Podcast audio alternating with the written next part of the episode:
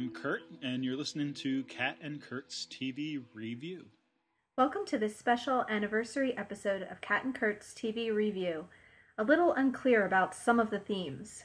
We want to thank everyone for listening over this past year. We've had a lot of fun, and we're looking forward to having more great discussions in the coming year. In this special episode, we're going to discuss some of the broader themes that we've noticed in Doctor Who and Buffy, especially ideas that we don't get to address on a week to week basis as we delve into the specifics of each episode. Before we begin, however, we wanted to make an announcement about our plan for upcoming episodes. As we've mentioned in our podcast, at the end of Buffy Season 3, Angel gets his own spin off show.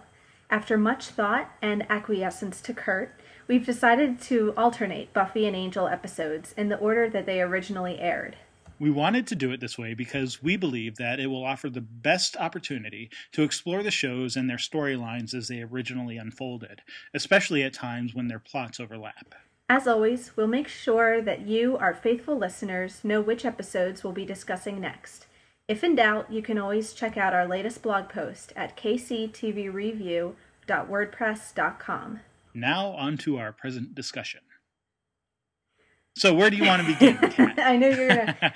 I I, I was to me. threatening to do that um, well, before before we started talking, so I figured I had to follow. uh, before we do kind of start, I do want to say that once again, I feel like the TV gods are with us, and we couldn't have planned this better because not only does our year anniversary almost coincide with the point at which we introduce Angel to the Buffy verse, you know, so that's kind of a Mhm. nice point. You know, we're kind of, I guess, going to take this as an opportunity to take stock of what's been before, you know, we add another sort of, you know, another another thread yeah. to that story, I guess. Um, but also for who, you know, barring any major uh you know delays in transmission knock on wood um we should have another year to go of new who because right now they're filming series 8 so this puts us at about the, the halfway mark for new who um so it's a good point to do the same thing for that show too to kind of pause and take reflection and you know look at the past year before we go into the second half of that story and everything so um yeah, it actually kind of works out um so once again couldn't have planned it any better than fate has decided but um yeah, yeah. it's cool All all well and Yeah. good. Well, and and so I guess to start out with, I'm I'm going to answer my own question that I was throwing to you.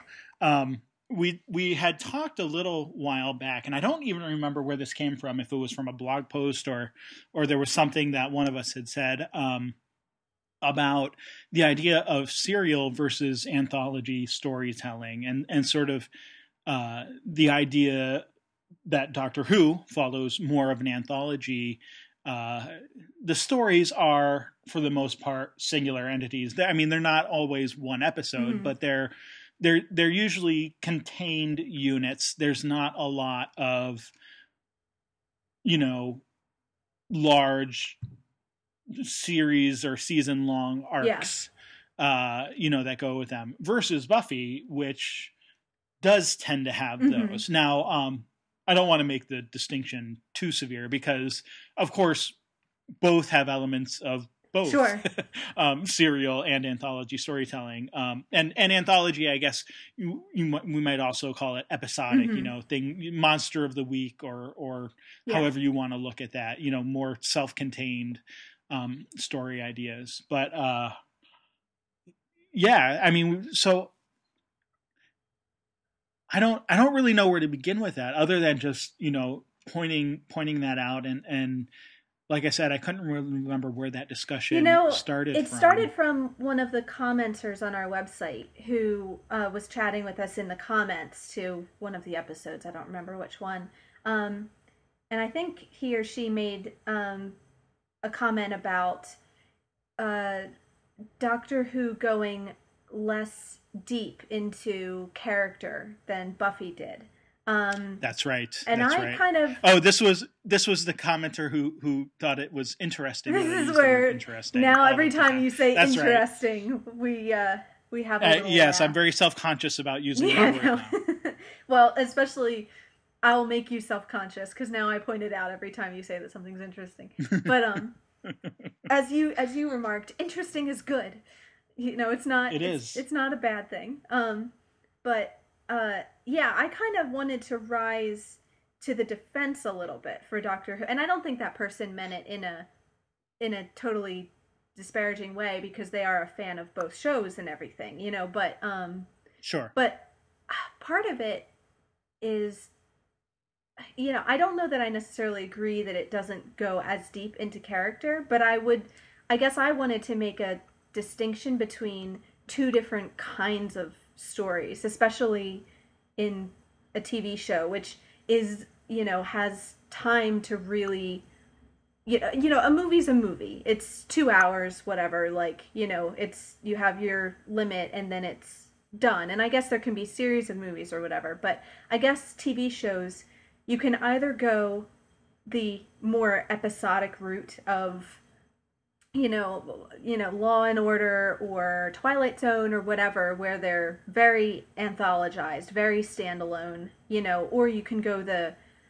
I guess, more traditional soap opera route of interweaving relationships that stretch back and interlace over years and years and years. And I guess those are the two extremes of the way you can do it. Um, so I guess both of them, both of these shows do both. But I guess I would say that maybe Doctor Who leans more towards the anthology, whereas Buffy leans more towards the soap in that in that sense, anyway. Um, but uh, you know, I think there is a lot of crossover there. And I guess with Doctor Who, I wouldn't, I would think for me, the characterization is very deep, but you don't, you definitely don't have as much time, you know, because the nature of the show is, you know, if the biggest theme in the show is change, by nature of that, it is always changing. So you know, you may only mm. get a couple seasons with a companion or even with a particular incarnation of the Doctor. So while you get, I think, rich characterization during that time, it's not like you're living with the same character or character or actor over, you know, five or ten years. You know, you're getting a quicker succession. Uh, you know, and by that nature, it means that the torch is kind of always being passed to so even though it's an ongoing story, it has more of the sense of retelling a story over. Like you have a new doctor and a new companion, and how can you do? How does Doctor Who become similar or different with, you know, this new doctor or this new companion? And then when they their story runs its course, then you do a repeat with a different doctor and companion, and it changes because of the different personalities and everything involved. So that would be my difference as opposed to Buffy that um, to me seems more like the story of this group of characters. It's more of an ensemble. You know, it's the story of Buffy and her, you know, uh, friends in their, you know, ongoing, you know, battle against evil. So it's more about Yeah, yeah. it's more about how is that group interacting and changing and growing and shrinking as people come and go in and out of their lives. How do relationships change in season one versus season five versus season seven or whatever? Um, so it has more of the sense of you're following that one story and less about, you know, a repeated story in different variations. So that was kind of my difference was like it's not that it's less character driven, it's just a different type of story, I guess. Well, and and to that point um, about the characters leaving, I mean, we haven't gotten to there with Buffy, but we will, Sure. you know, we will we will get to the point where there are characters who are not well, I mean, Jenny Calendar, I guess would be the the closest thing that we've had at this point where we've had a character who we sort of grew to know and and love and and now she's not there Yeah. anymore. Um you know, but you know, with uh with with David Tennant, hmm I'm sure you know when when he leaves. I mean, we didn't have as much time with Christopher Eccleston, but with Rose, I mean, you know, she was around long Yeah. enough for us to to to get to know and like her and and and get a deep sense of her character yeah. and see that character change and develop. Yeah. Um, and I would say even a bit with Martha, although with Martha, I think you have to sort of take into account her Torchwood episode. Yeah. Uh, episodes. I think there were like three that she w- was actually mm-hmm. in. Um, you know, to take into account there. Uh, you know, some of that depth too. So I, I guess I would say that I I agree to some mm-hmm. extent, mm-hmm. but but you're right. There's there's definitely a different focus and and this idea of uh, you, you know I, w- I was thinking about it because there's actually um, a sort of a new concept of of the anthology that has come around uh, just very recently. Um, one with American Horror Story, uh-huh. which is not a show that I've watched, but my understanding is that uh, each season is a completely different story. Yeah. Like there is there is sort of the the series long mythological yeah. arc, um, and and short note, Tim Minear is heavily associated with that program. So yeah, so um, come. I'm surprised that I, I know, haven't isn't seen he it yet. Like your favorite writer? he, yeah, he's he, he he's written some of my favorite episodes of of Whedon Productions, yeah. anyways. Yeah. But um, the uh, you know, so so there is that idea of anthology too. I just want to be clear that we're not talking about that so yeah, much. and and they're doing but on the other, the but on the other hand, too. Right with True Detective, you're right. I I meant to mention that, and then um, I was I wanted to make sure I got out that. On the other hand, though, that actually does seem to be because it's not like Doctor Who doesn't have any arc either. Sure. You know what I mean? Like like with the Bad Wolf yep. stuff or the um uh the the uh, oh gosh, what was the name of um the ma- that the master used? Uh, the Saxon. Harry uh, Saxon, yeah. right?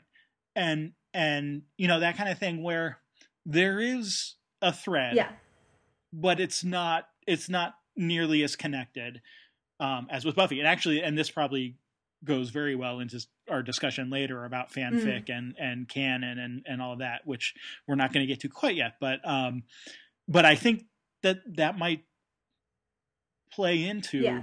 you know that whole idea that um you know so my point being that that one we do have this sort of new idea of anthology with some of these other shows that are that are sort of not even trying to go season to season right right the link arcs. is more but the link would be more thematic or or tonal than even any plot right.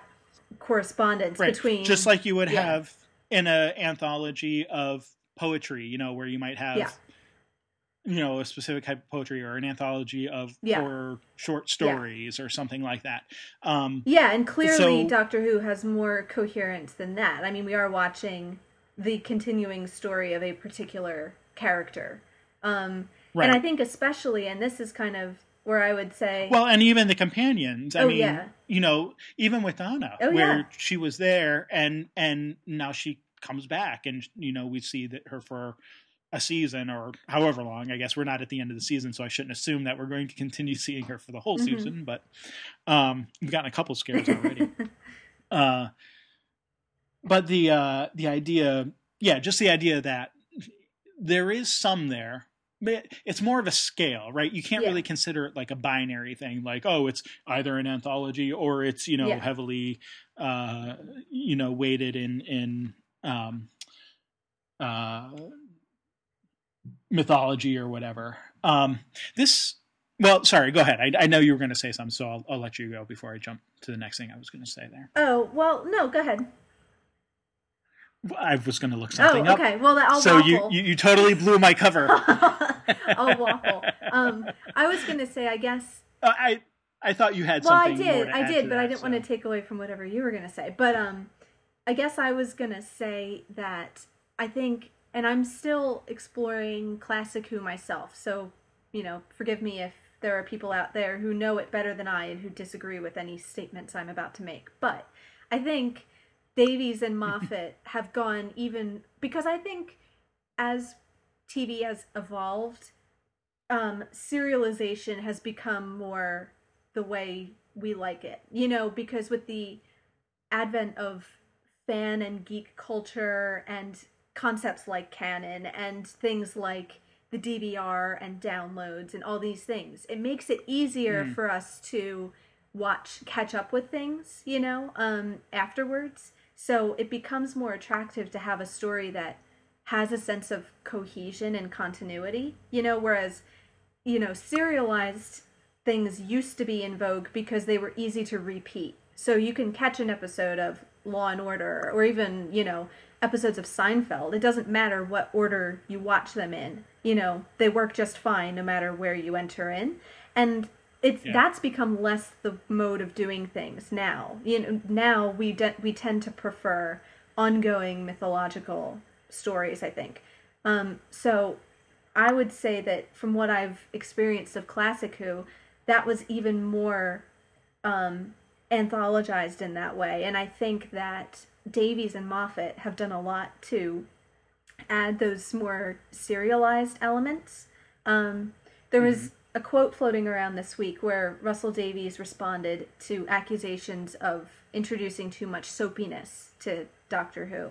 And I think this was more to do with the romantic elements, which he dismissed okay. with the very uh, reasonable point that if you add all of the kisses and lines about romance together, you probably have about five minutes. so, you know, what yeah. people are well, actually. I mean, the hints are there. Although then again, they're, they're the hints are right, certainly there, there. There are more hints. There, it's more. It's more implied than anything else. But I think his point stands. That you know, is did he just turn it into, you know, this big you know thing where the love affair between the doctor and rose is the main point of the show i don't think so. I think you'd have to go pretty far to go towards proving that. Um but um i think there's another area where he did add i i mean i would say his introduction of the soapy elements are part of the reasons why his new who was so good. Um because he does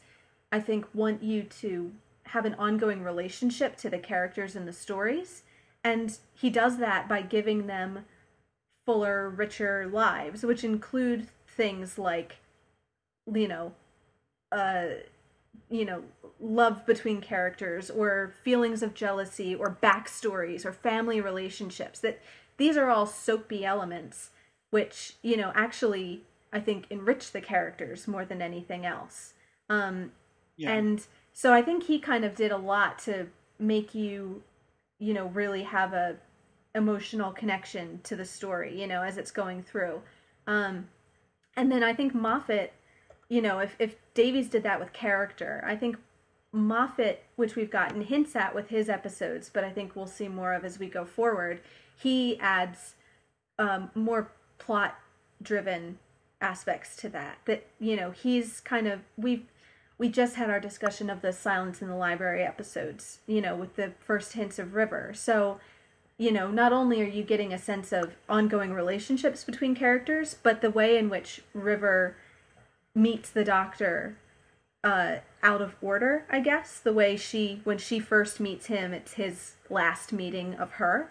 So you're mm-hmm. introducing that's the introduction of a plot arc you know right there of you know his relationship to to her isn't just a relationship to a character. It's a relationship to you know how does their relationship work in terms of timelines you know? So he kind yeah, of is starting yeah. to play with in, more intricate plot arcs i think. Um and that's yeah, one of the things that he's going to start. Even though i think davies i don't want to say davies didn't do any of that because i think you kind of mentioned how we've had companions they don't just come and then leave and we never see them again we've had donna for one episode and then she came back we've had martha come back you know after she's been a you know no longer right. a traveling companion and we've had little glimpses of rose we've we've had yes. jack come and go too so yeah. i don't want to make it sound like davies isn't also interested in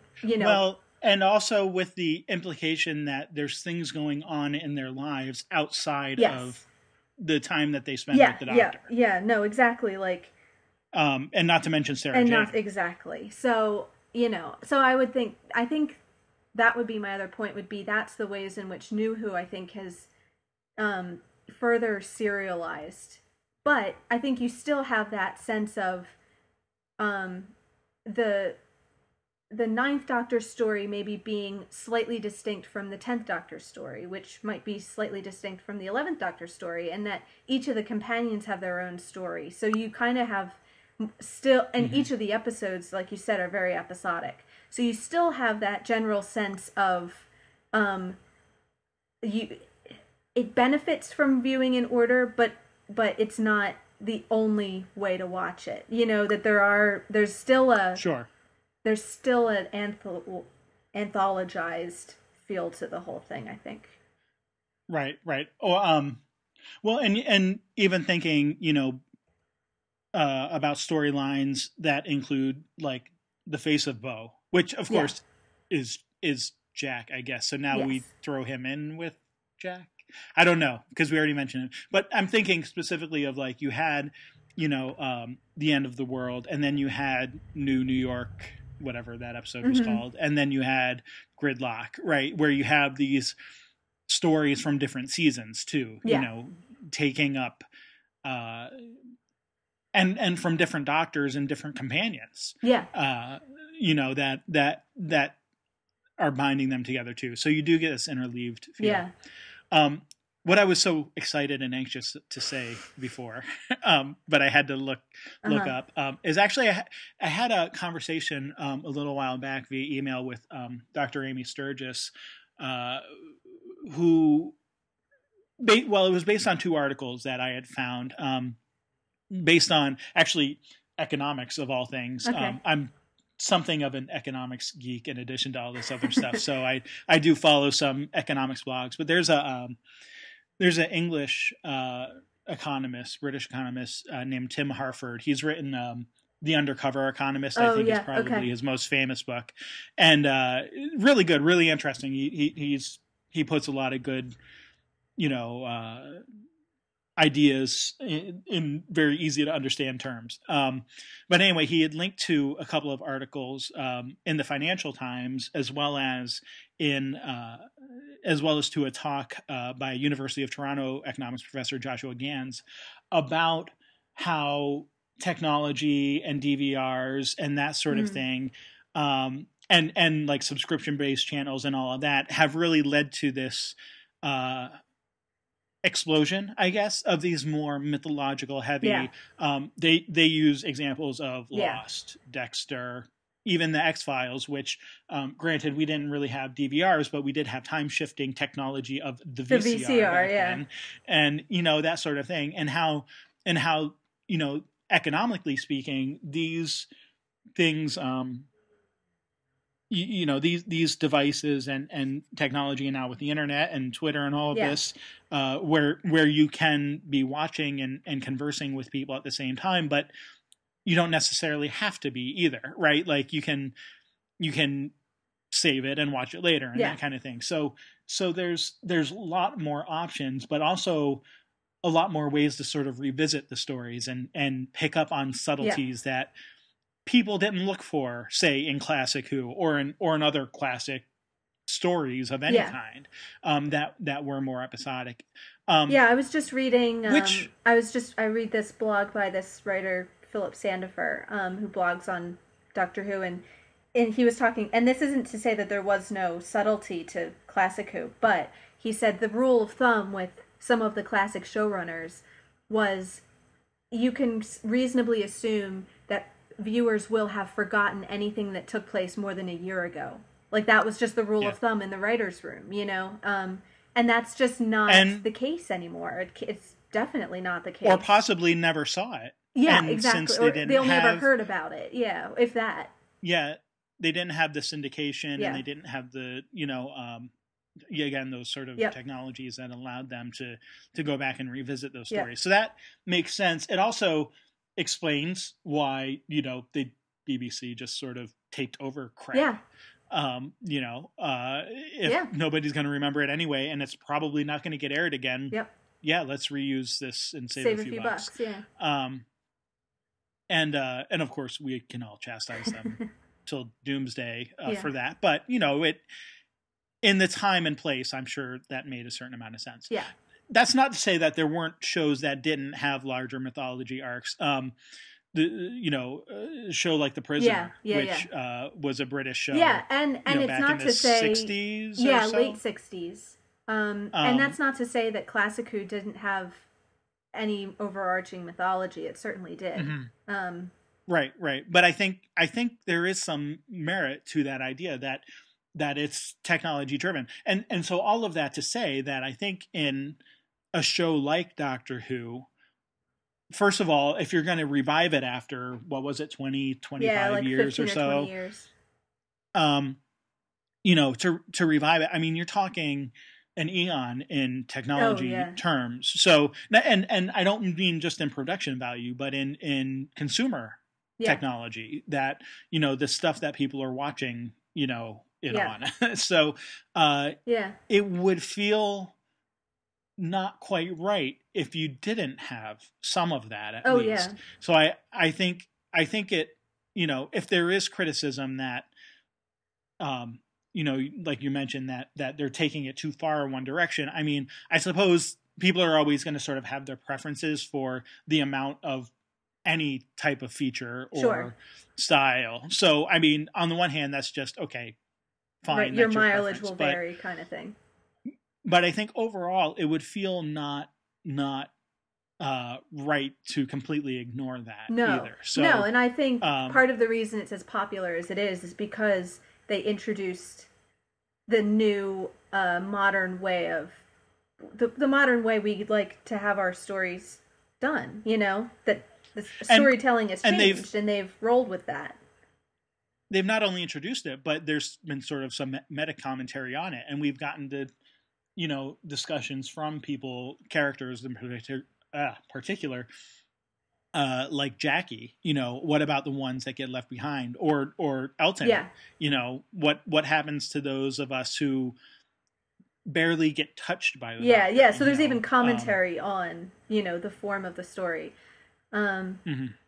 and I mean with Buffy too. You were we, saying, we I, I was going to say we we've been talking a lot about Doctor Who. We should probably yeah. you know, well, not I guess beat up on it too what much. um what struck me too was you were saying the X Files, you know, which was around the same time, you know, Buffy was on in the late nineties too. So Buffy also Hmm. kind of coincided with this, you know, the the very first beginning I mean, coincided with the with the VCR. So it was starting to be where you could, you know, record And- things. Um In the early days of DVR, I and believe well. and and also the early days of you know people having internet in their homes you know so getting yeah, like high speed broadband. having yeah, Yeah, having yeah.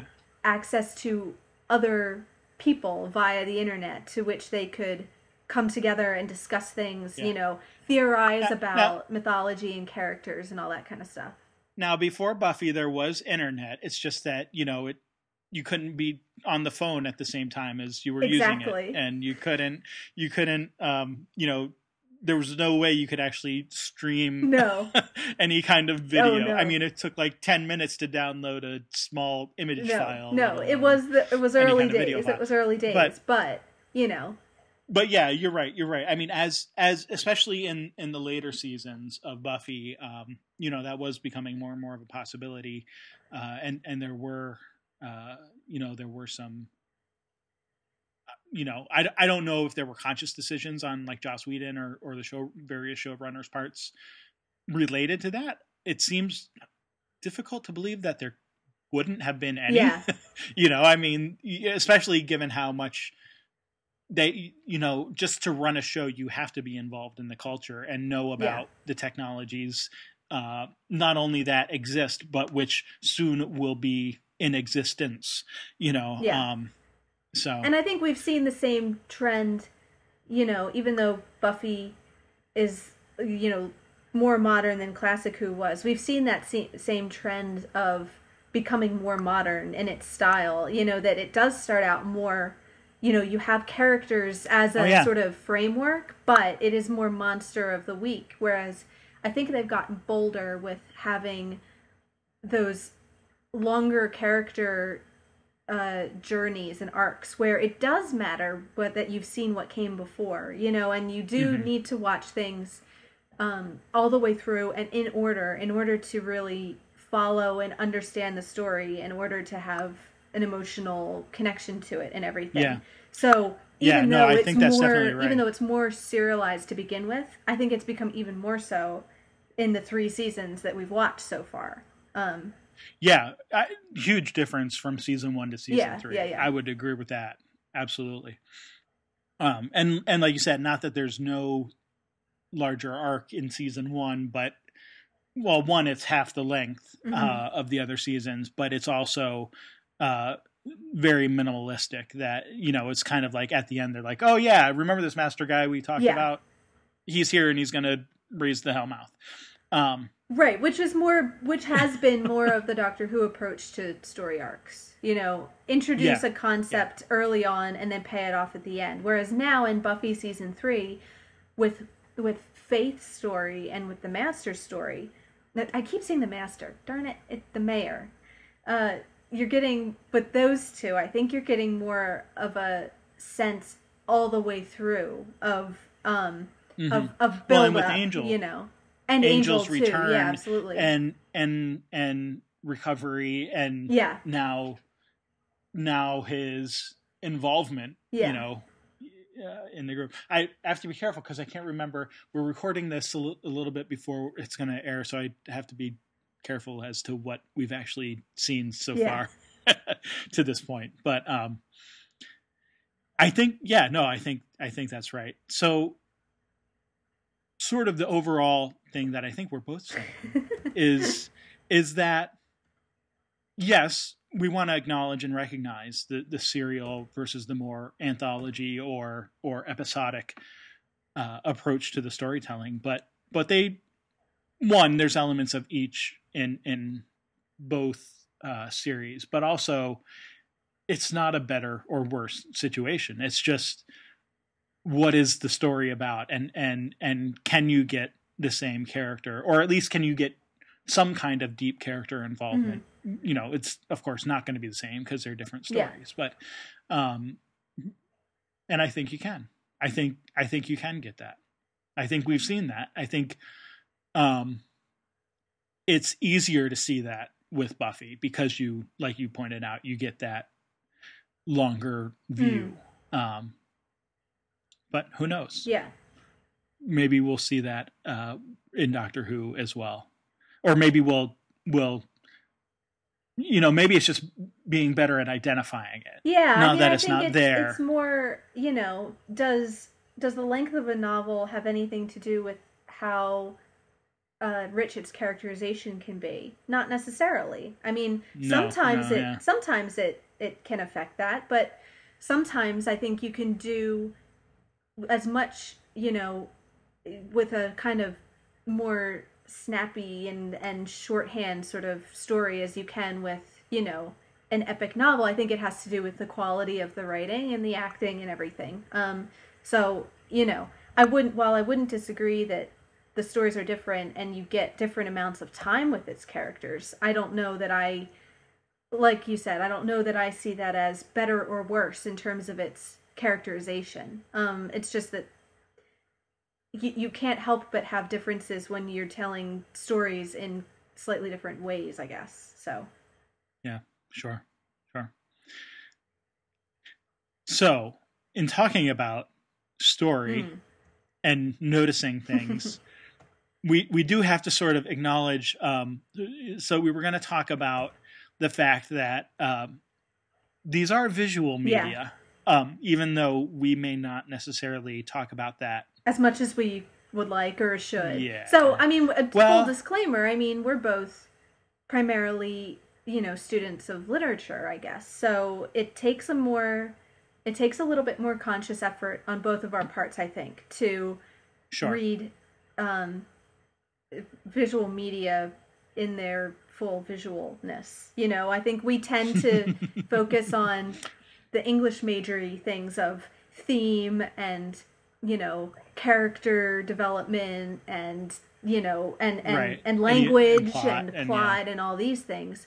Um, so you know maybe let's talk about some of the visual or talk about why is it important to also talk about the visual or maybe talk about why it's also important to be story focused as well so yeah why ignoring not that you ignore the visual, but why maybe it's okay to sometimes not be too concerned with how things appear. Mm. Okay. But anyway, all well, right. So, well, you have you have a I have quote, a quote. Here. So let's just play devil's advocate. So we'll start with the visual. So, you know, you uh, sent me this uh, email. I think, I think the the the the article you sent me was from my second quote, which was an article by Emily Nussbaum, um, which was about the the importance of story. But she links to an article by a guy named Matt Zoller Seitz, um, who kind of issued a uh, a call to TV critics to not forget that you know they are TV critics, not book reviewers, um, and to not forget that you are working with a visual medium. So his, you know, the the part of the quote that I pulled out is this, um, and this is quite long. Maybe I'll abridge it, but um, movies and television are visual art forms and aural art forms. They're not just about plot, characterization, and theme. Analytical writing about movies and TV should incorporate some discussion of the means by which the plot is advanced, the characters developed, the theme explored. It should devote some space, some small bit of the word count, to the compositions, the cutting, the music, the decor, the lighting, the overall rhythm and mood of the piece. Otherwise, it's all just book reports or political op eds that happen to be about film and TV. It's literary criticism about visual media. Um, he keeps going on. I think we get the gist of it. The point yeah, in, being, in, in, in the same vein, he keeps going in that vein. So, uh, ironically, he's writing this, not posting a video about it. But um, so, so you know, okay. the the point being, don't forget that it is a story, yes, but it's a story whose medium is not just words, but um, but visual media. So you know, music, lighting, acting, editing, direction, you know, set design, all these other things. So, you know, we shouldn't forget uh, the means of the craft as well as the the overall, I guess, meaning of the craft. You know, so if you're going to mm-hmm. argue what we think about any given episode, um, we shouldn't forget that we also have at our disposal not just what we think it means, but why do we think that, and why we think that could be linked to what is actually on screen as well as you know where we think the story's headed i guess sure and there's no doubt that you know the composition and and the set and all of that has a big impact on that um yeah i mean from my perspective i i will be first to admit that that's not what jumps to mind when i'm thinking about a story but um, I'm thinking in particular about like an episode like The Girl in the mm. Fireplace, mm. where you have such a stark contrast between, yeah. uh, you, you, know, uh, Renaissance France or whatever it is, or or yeah. Enlightenment France, or um, you know, versus the the spaceship, the dreary, yeah. you know, uh, broken mm. down out in the middle of nowhere spaceship, um, and and part of part of the effect of that is that contrast. There's no doubt. And it's not something that is ever stated, it's not ever said. Um, maybe the closest they get to it is when um, Reinette comes into the spaceship and is like, this is the future, you know, this is what's happening. Yeah. And, um, you know, that kind of thing. But even then, it's more. It's more sly. It's more more sort of askance, yeah. uh, sort of reference. So you know, that would be that would be sort of the first one that pops to mind. I'm sure there's plenty of other examples yeah. where where absolutely, you know, the visual aspect of uh, you know the episode itself is is extremely mm-hmm. important. Mm-hmm. Um, and and Aural, he does mention Aural too because um, it is it is you know also something you hear. Yes. Not just something that that you see. Um, so you, we we have talked about like the um, love theme between mm-hmm. Buffy and Angel and the rep- repeated motion, the the um, y- you know when she stabs him there at the end of season yeah. two, and and just before that says close your eyes, right, and right. you know the repeated uh, stuff there. Um, we've talked about sort of um, in in Buffy again as well. The cadence in um, Lover's Walk with between the repeated lines of the um, the the uh, sorry, yeah, Lover's Walk. Uh, right? Isn't that where they the the the ghosts inhabit them and and Oh, I only have eyes for you. That one. I only have eyes for you. I don't know why I thought that was Lover's Walk. Yeah. sorry. Um, yeah, yeah, yeah. Where where you know you get the repeated uh, drama- dramatization, I guess, Yeah. of not just the lines but the actions and and seeing um, you know the different the different ways that they uh, sort of fulfill their roles in in that Yeah. Little sort of mini drama. Um, yeah, and uh, what keeps jumping to my mind too, especially with Buffy, is how much um, the things like the costumes can tell you about the characters. You know, like how much does Hmm. the way Spike dresses tell you what kind of a person he is, or you know the way Willow dresses, and then by contrast, when she's definitely not dressed like Willow, like when she's dressed up for Halloween, or you know, or Mhm. or in Doppelgangland, you know, and and so there's definitely, I think, especially, I mean, maybe less so in, um, in Doctor Who, where the clothes are either, you know, just kind of contemporary, you know, generally contemporary, or you know, futuristic or period or whatever. It tells you more about where you are, you know. Whereas I think in Buffy, it's more of an indicator of you know, since everything is contemporary Sunnydale,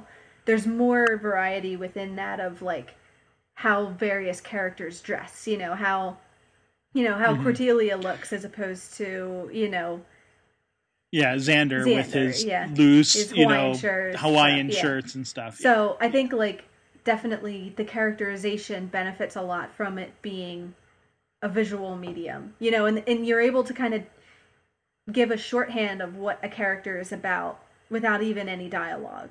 Like you like you said, like Well- like in Girl in the Fireplace, they don't remark on that. You just sort of take it in visually. It's not like anyone Mm-hmm. in Buffy talks about clothes for the most part, but what they wear Yeah. tells you about them.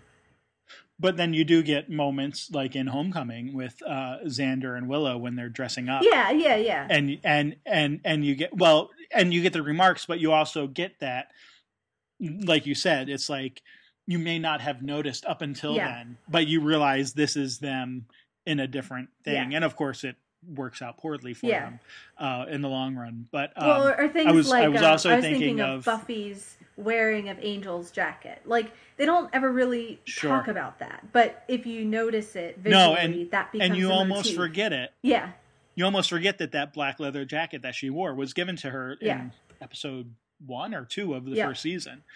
Um, the, the the contrast I was going to make with Doctor Who is the repeated, um, the repeatedly calling uh, Rose naked oh right, yeah, uh, when they go back to Victorian England, um, which is, Yeah. or I guess technically Scotland. Uh, you know when uh, I forget the name of the episode, but you you Yeah. know when they meet the yeah. werewolf and that kind of thing. So it's it's this explicit drawing uh, out of the fact that they actually don't always change their clothes when they go to other places. So this is like, and, and I think we even got the doctor saying to Martha, right, when they went back to Shakespeare, Yeah. she was like, "Oh, should is this okay?" And it's like, well, we've already seen Rose in the situation of Yeah. going back, and they're going back much further. yeah. So it's kind of a weird, uh, yeah. weird Just thing, just act like that's, you uh, own the place. right, right, yeah, just act like you own this place. Yeah. Um, Um. and and and notably, Rose never actually gets dressed, so to speak. Like she stays in the same outfit the whole Yeah. time. Yeah. in in the episode uh you know where where they're trying to get queen victoria to say that she's not Right. pleased not amused Um yeah, so I think I mean I I- like personally, I'm like you, I'm aware of the fact that that is not my strength as a critic. You know that that's something I have to kind of remind myself to pay attention to because it is much easier Mhm. to just focus on the characters and the themes and everything. Um and and even the language of the dialogue and everything. Um i'm i'm going to um maybe i'm maybe i'm going to show that I'm being too defensive Okay. here now because I, I do want to make one comment before we get into the other half. Well, I guess this is This is getting the into other half. This but is the other. thi- this is this is actually a different comment than I think Emily Nussbaum Yeah. takes uh, or makes. Um, and the assumption here seems to be that with literature you don't focus on the visual or the Mm. aural, and I actually think that that's wrong. Yeah. I think the best stories you do have a visual mhm. picture of what's going on in your head. Yes, it's not on a TV screen. Uh, it no, it's not something that somebody else has created for you. And I think that in fact, some of the best stories really do have a visual component to them, even though technically you're just reading words. Yeah.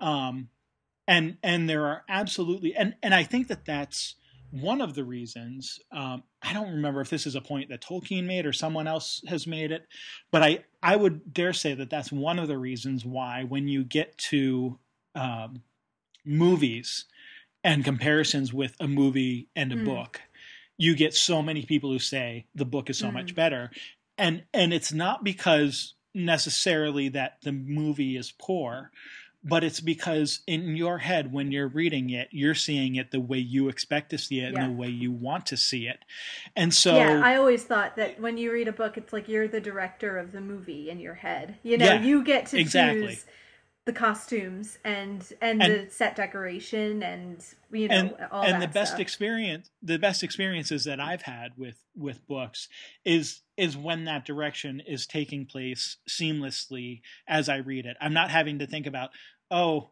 oh he had he had blonde hair so i should think about a kid with blonde Right. hair no it's just you're in in the moment you're doing it and i think that that's why when i'm watching visual media especially especially when it's a, something that's not a story that I've read, and so I'm not sort of distracted by the differences. Um, you know, so something like Doctor Who, where it's you know that visual stuff is sort of done and in there, and and it's not something you have to think about.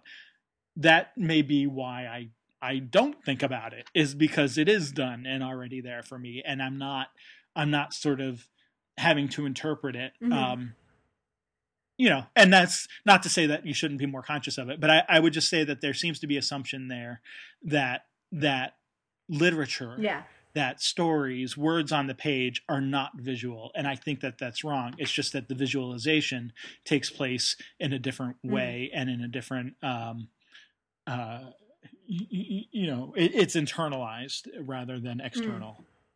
yeah, yeah, and the and the the effect it's almost like the medium is different but the effect is the same that instead of the medium being physical things the medium is words but you're still ending up with a picture you know it's just maybe Mhm. in your head rather than you know on a tv screen um, and a and a good piece of writing should give you a, a sensual experience as well as just ideas or just you know Mhm. like i think what you're arguing is that even li- literature and stories on their own aren't without sensory detail you know it's they're it's Right, not like all right. they are just a story isn't Right. just made of plot and character it's also made or you know the good ones you know are also made of you know description and visual and aural aspects and everything Well, and I, you know, I think of something like um, Ursula K. Le Guin and, and the Left Hand of Darkness. There's,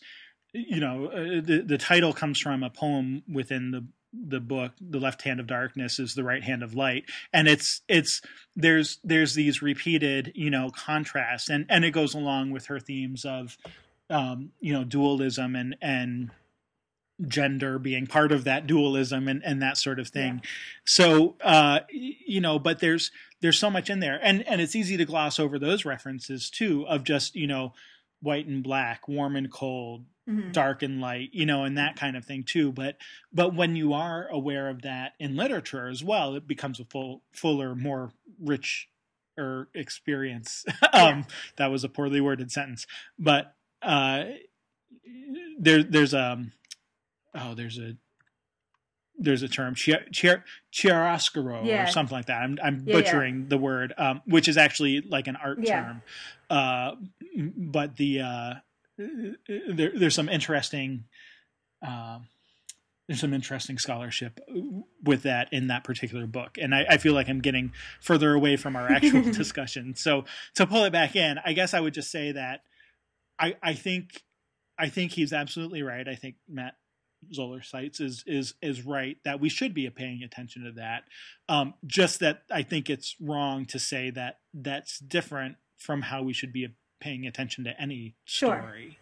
Sure. Um, right, right. Any sort of reading, whether it be of a book or TV or movie, should take into account everything that goes into it, no matter what that is. Mm-hmm. You know, really, his point shouldn't just be don't forget about the visual in movies. It should be don't leave anything out. Everything is at your disposal as a critic, you know, in order to interpret yeah. a story. Um, and that is true no matter what medium you're working in. So don't give preference to one, you know, set of tools to another, you know. Yeah, yeah. Yeah, exactly. Yeah, if you're reading something and you're only focused on yeah. plot and totally missing characterization and and visual yeah. clues and that sort of thing, um, and metaphor and and all of the other stuff that goes along with it, yeah. then I think then then you're not. And I actually think I actually I, I almost said then uh, I think that's the wrong way to read it, but I, I I should step back from that because I'll acknowledge that I was going to say that. I'll step back and I'll say that I think you're not getting the fullest exactly. experience that you could get exactly. from story. Yeah, it's not that it's a bad reading or a wrong reading, just that you're not taking into account all of your available yeah. data.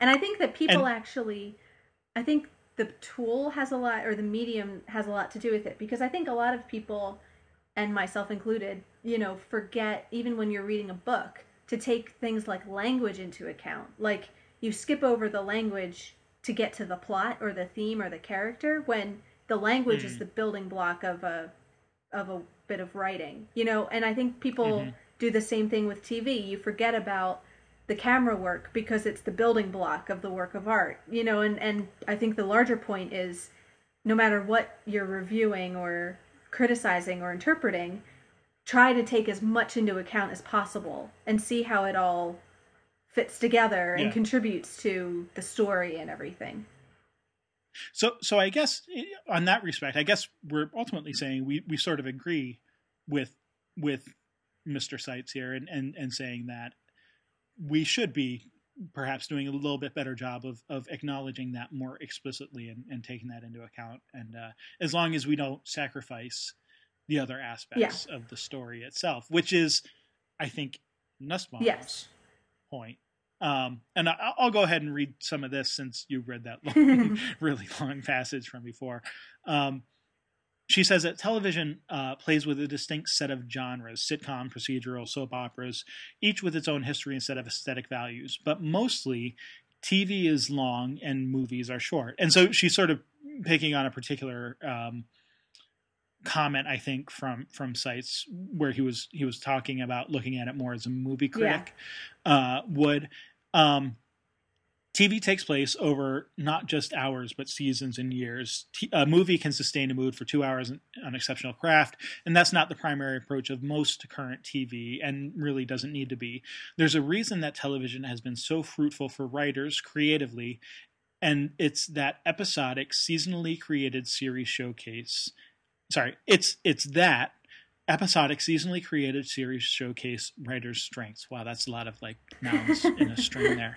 Um, rich characters, long plot arcs, smart dialogue, thematic complexity. Television nurtures storytelling, um, and so so that seems to be actually very well tied into our previous discussion about serial versus anthology. That yeah. that I think we both sort of agreed with that this is this is the way that television stories are told these yeah. days is is it is strength and and and built on this longer story idea that it's that it's about a bigger journey than than 30 minutes or 42 minutes or whatever can get yeah. you um, yeah and i think i'm about to make a sweeping generalization which is completely you know able to be knocked over by a million counterexamples but to overgeneralize you know i think you know, write or TV writing, especially recently, you know, with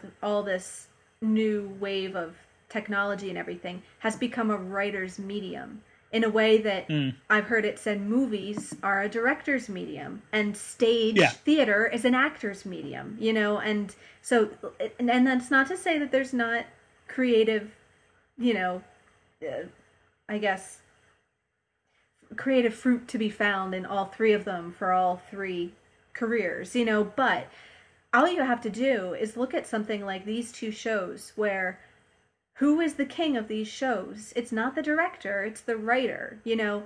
It's Yeah. the Whedonverse. He's the writer and he is a director, yes, but primarily the the guy in charge of the direction is doing that from a writing point of view, not a direction point of view. And same thing Right. Well, and it's it's the story editors Yeah. who who have the control, and and and and you know it's in the writers' room where where Yeah. these things. Yeah, and and same Um, thing and with Doctor Who. You know, the the kings are Davies and Moffat, and they're leading the writing. You know that that is king in this universe, I guess. Um, Mhm. And direction. No, I, is- I think that's slightly. Whereas in in a movie, it's the exact opposite. You know, the director is king. The writer works for the director. So yeah. No, I, I've heard that same thing as well, and I, I think that makes a lot of sense. And and you get when you get on the commentaries uh, of shows like this, you you get the stories of the writers, you know, saying, "Oh, I always wanted to write a story with this particular character, so I chose this story to put them in there Yeah. because you know he or she has been sitting in the back of my brain for ten years or whatever, Yeah. you know, uh, however long that might be."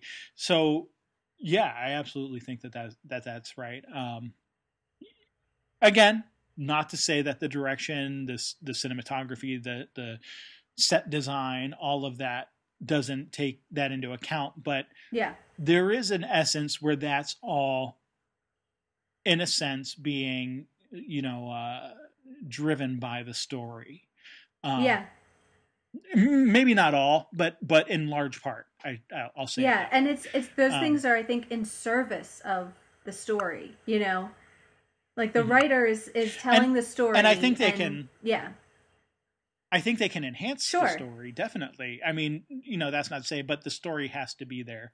The story has to exist in a way. it- you know, it's like a it's like a good song.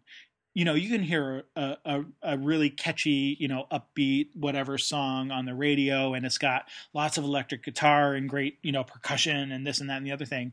But the true mark of a good song is then when you hear it stripped down, played Mhm. acoustic, you know, just a microphone and a singer and a, an acoustic guitar yeah, and it still has the same maybe not the same exact feel but it still gets people moved Yeah. you know it still moves you to think so that would be you know the story would be that acoustic performance right if you don't have the good story behind it the best visuals aren't gonna help Yeah. out Well, and visual is, you know, good visuals are absolutely important and essential and an asset and even maybe necessary, but they're not an end in themselves. You know, the point of a story is the story. And so it seems to me that, you know, Willow's costume only is interesting in that it tells us something about Willow.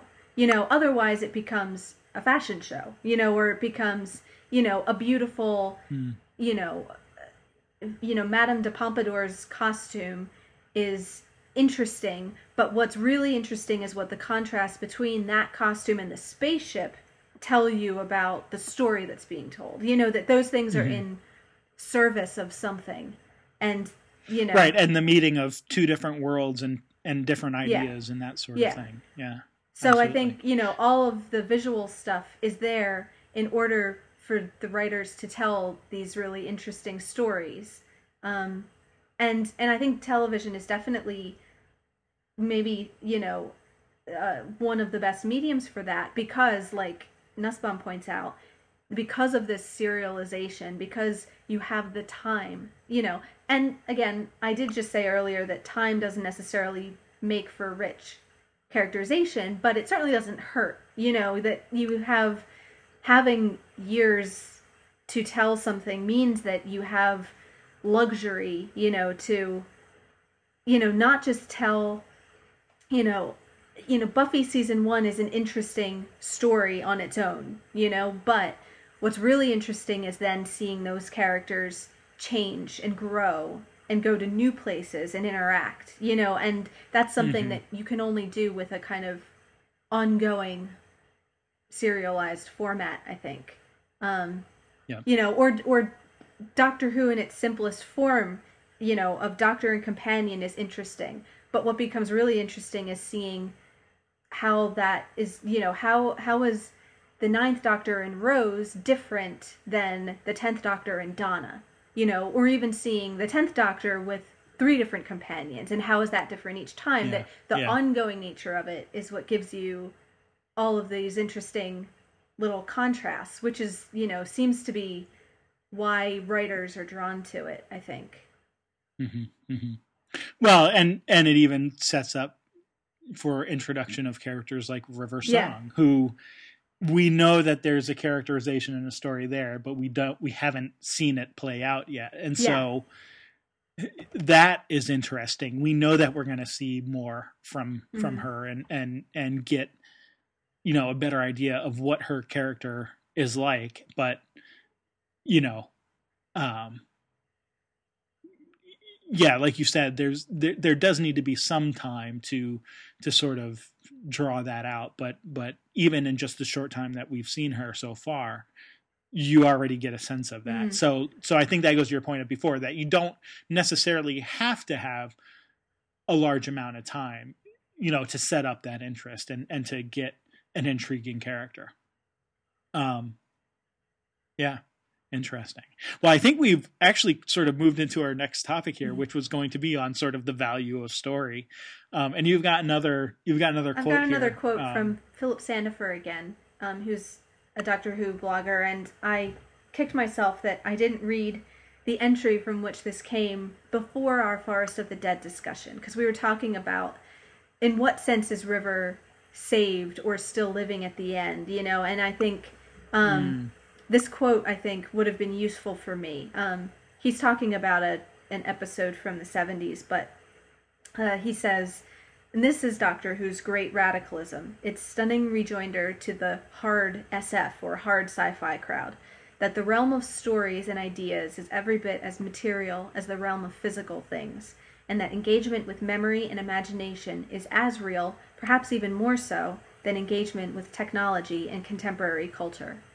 So, you know, I think that would be, you know, one aspect. And again, I don't think that takes away from the ambiguity of the ending of River's story or erase all the sense in which everybody doesn't live. It doesn't deny that death is a real thing, you know, that happens.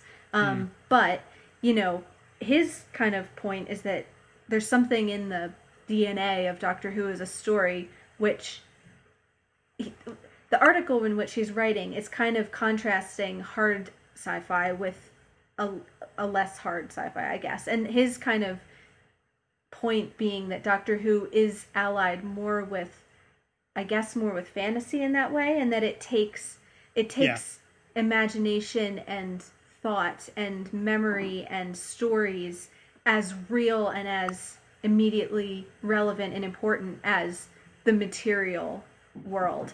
Um, and yeah, it's, it's yeah. it has kind of a spiritual alignment that way, and that that's sort of in his reading part of what makes Doctor Who Doctor Who, which I think works perfectly with Silence in the Library. Um, and I've already said how that's a big theme of the Moffat tenure is stories and kind of mm-hmm. you know the mm-hmm. Doctor Who story in a meta way. Um, and I thought you know that's a really compelling argument, and you know I don't know if we've got a sense of that from Buffy yet. I'd I'd be interested to hear your thoughts on whether you think Buffy um, belongs to that school of thought or not. Um, or maybe yeah. we're maybe we yeah. don't have enough data yet. Maybe we'll have to keep our eye out for it. right, like like the doctor always says, more data. I need yeah. more. What's changed? Yeah, what, what's, what's different? different? What's new? Um, I need more data.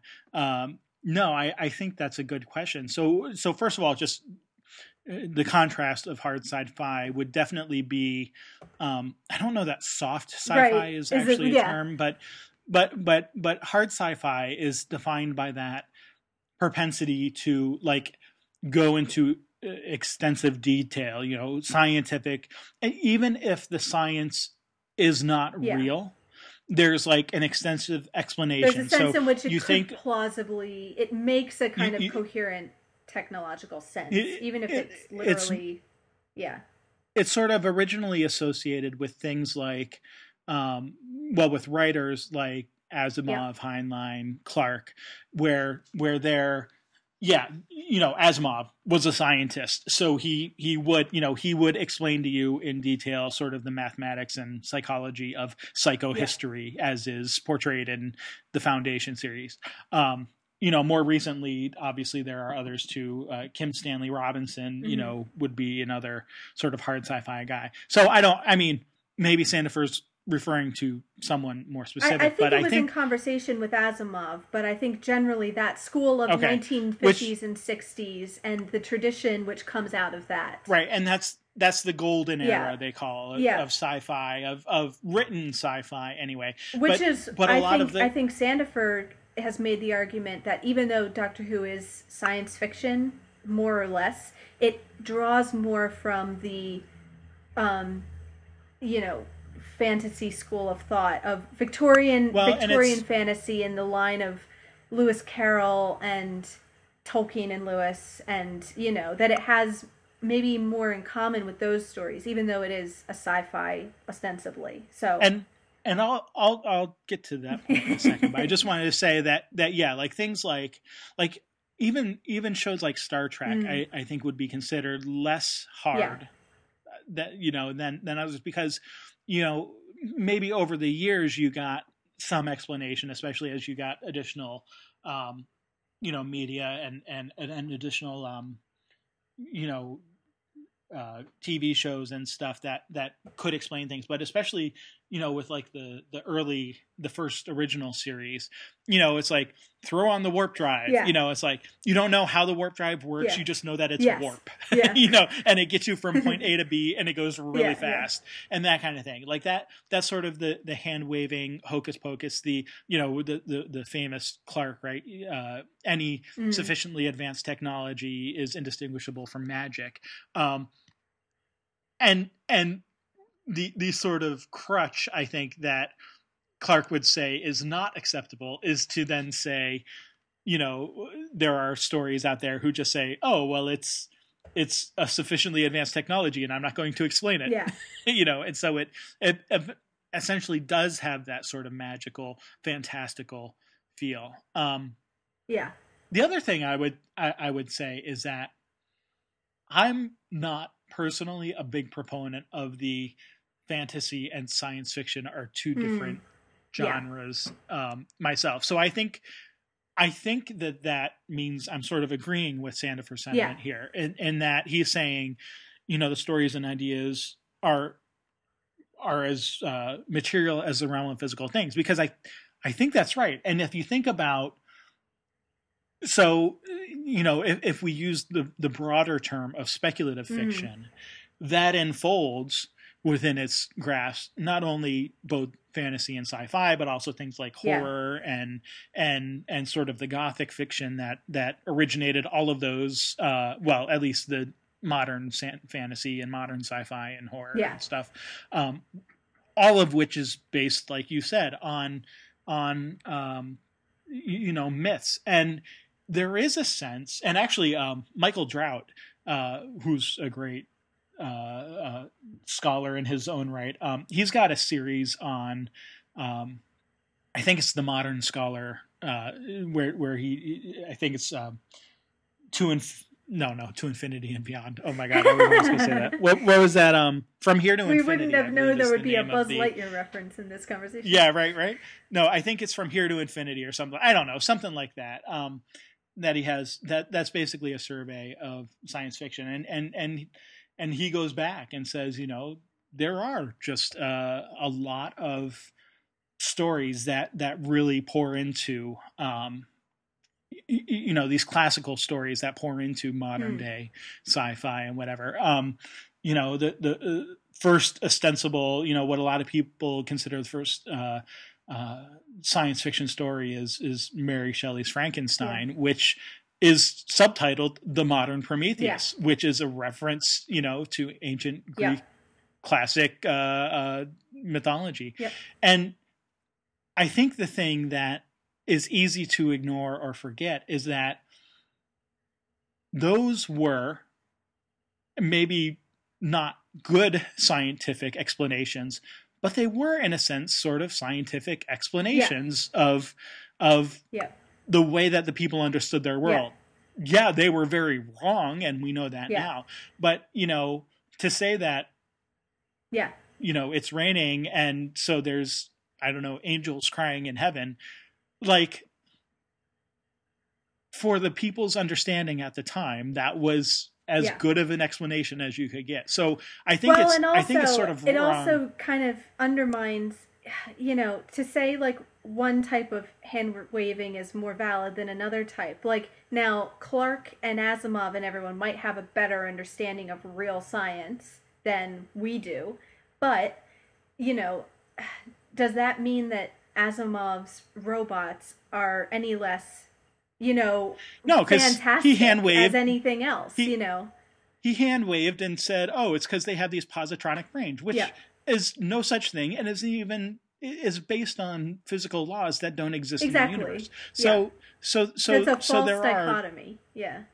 Yeah, there are these. So yeah, I, I know I kind of went on a whole tangent there. I mean, so one of the things that I've been working on recently is revising the the paper I've been writing on Moloch, which originated in our discussion mm-hmm. here of of Buffy and and um, you know the whole the whole storyline there.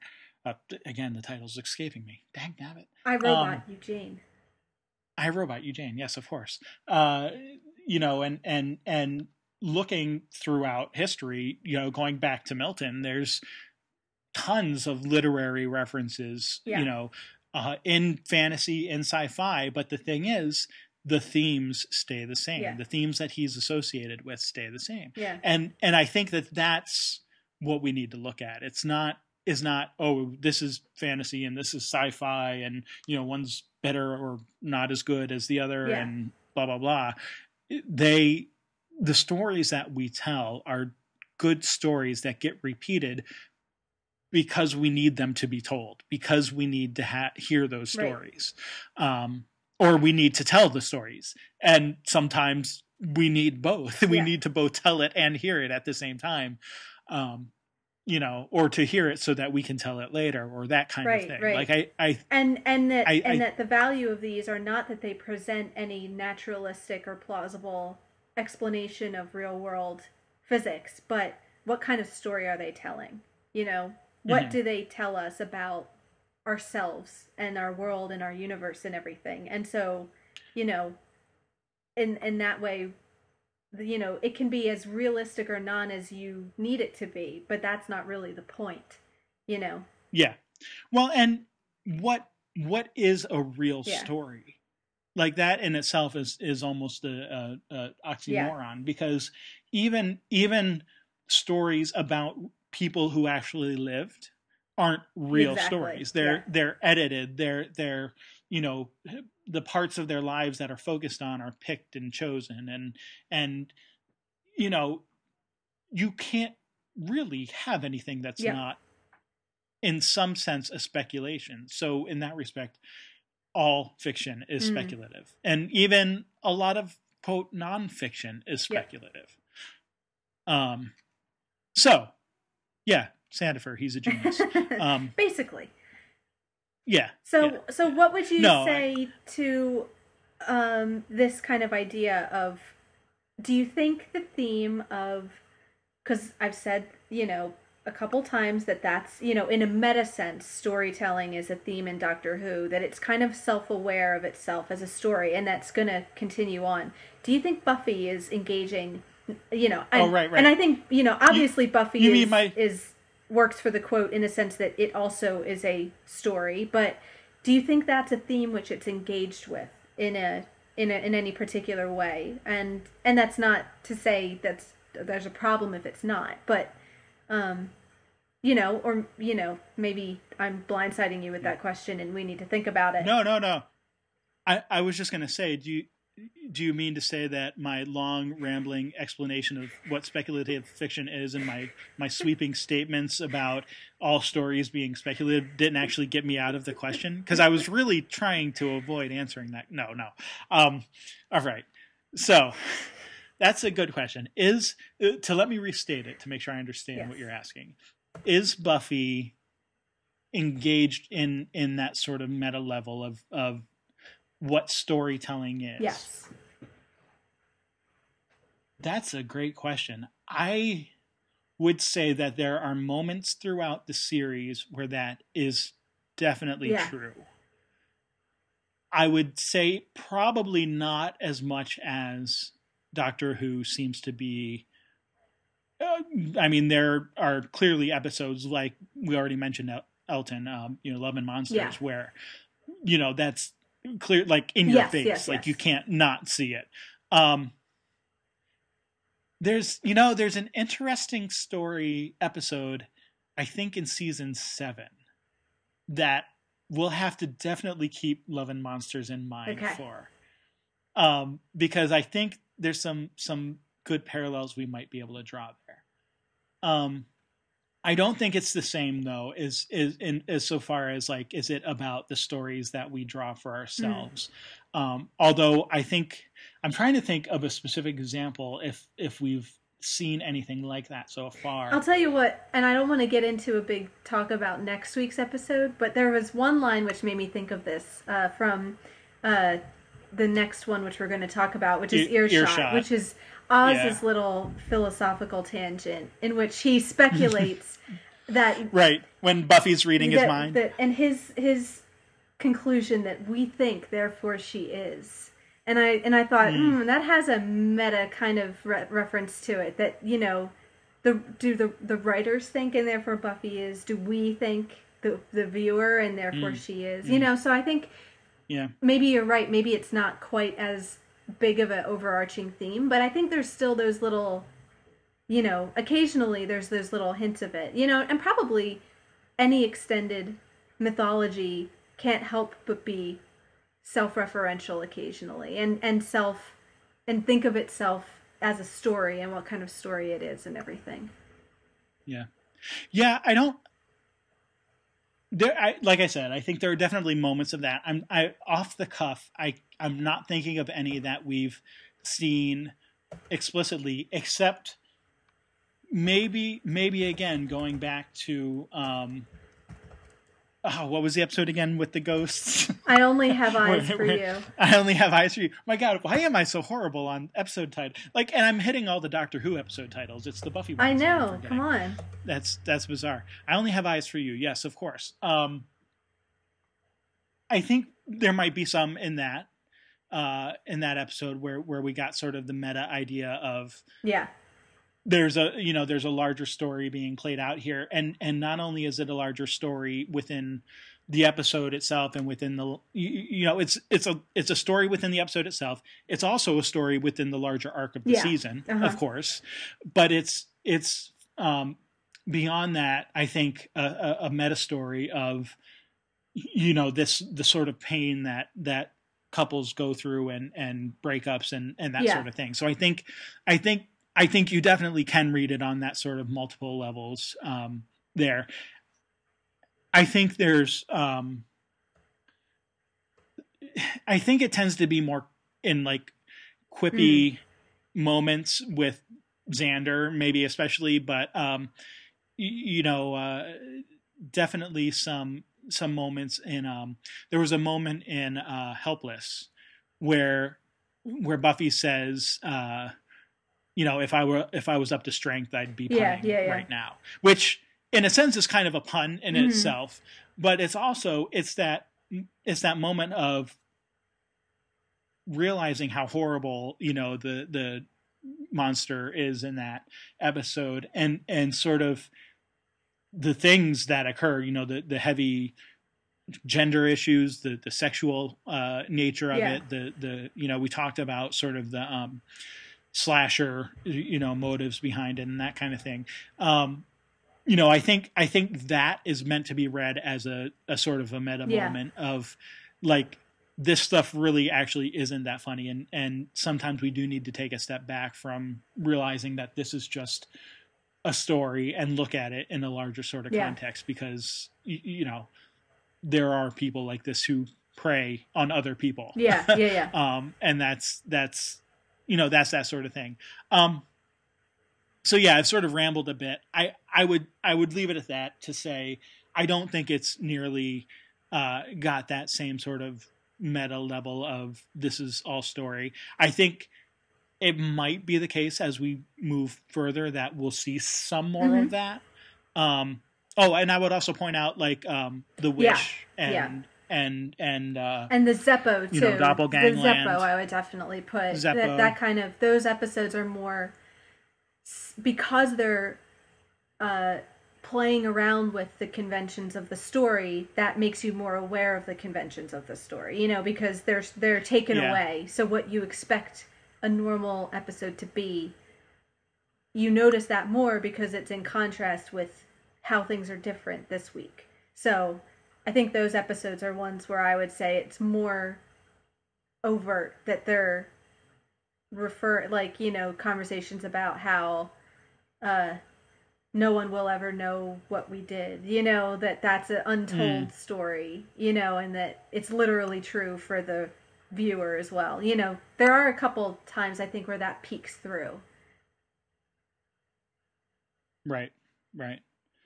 Um, so yeah, that would be that would be sort of my take on that with Buffy. But uh, it's an interesting question. I, I I'll be honest and, and say I haven't necessarily been looking for that sort Mhm. of thing. Um, so yeah, we'll we'll keep looking Okay. at it. cool Um, and so I guess with this idea of story, there's also the idea of the expanded Mm. story. Um, and and so you know, getting into things that are beyond uh, just the the presentations that we see in these TV series. Um, and and we do talk a little bit from time to time about that, but we haven't gotten into all of it. Like um, I remember even just when we were setting up Buffy, I I mentioned the um, well the original movie, which is not considered canon, but the script for that Mhm. movie, which Joss Whedon wrote, is um, and and there being a, um s- a short series of comic books that were written based on that script. So so technically those would be part of the canon as well. Um, we talked about with Doctor Who uh, and Blink Mhm. uh, how that was based on a story that Moffat Yeah. had written, Yep. right? Uh, and and maybe there have been other ones Uh, that that I'm human not remembering nature offhand. too was a novel Oh, okay. Oh, that's right. I do remember you telling me that. Um, which, and of course, changed. Uh, you know, the, the the situations or the characters somewhat Mhm. changed, and and all of that. But uh, so we got in. We actually this topic came up fairly recently because of the the upcoming Star Wars uh, movies. Mhm. Um, the Disney recently announced uh, that the upcoming Star Wars movies um, would, of course, be canon, but that basically they are ejecting from canon forcefully and with uh, much vigor, apparently.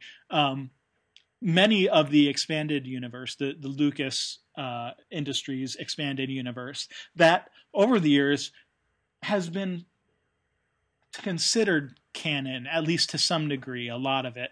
Um, and so that, of course, upset a lot of Yeah. people. And and this kind of brought about a discussion which uh, I was not expecting to turn to Doctor Who and Buffy, but but, uh, i'll which manage you, to turn everything to doctor who and buffy but you you did manage, and I think it's a great point because you brought up the fact that and and so sorry, let me back up.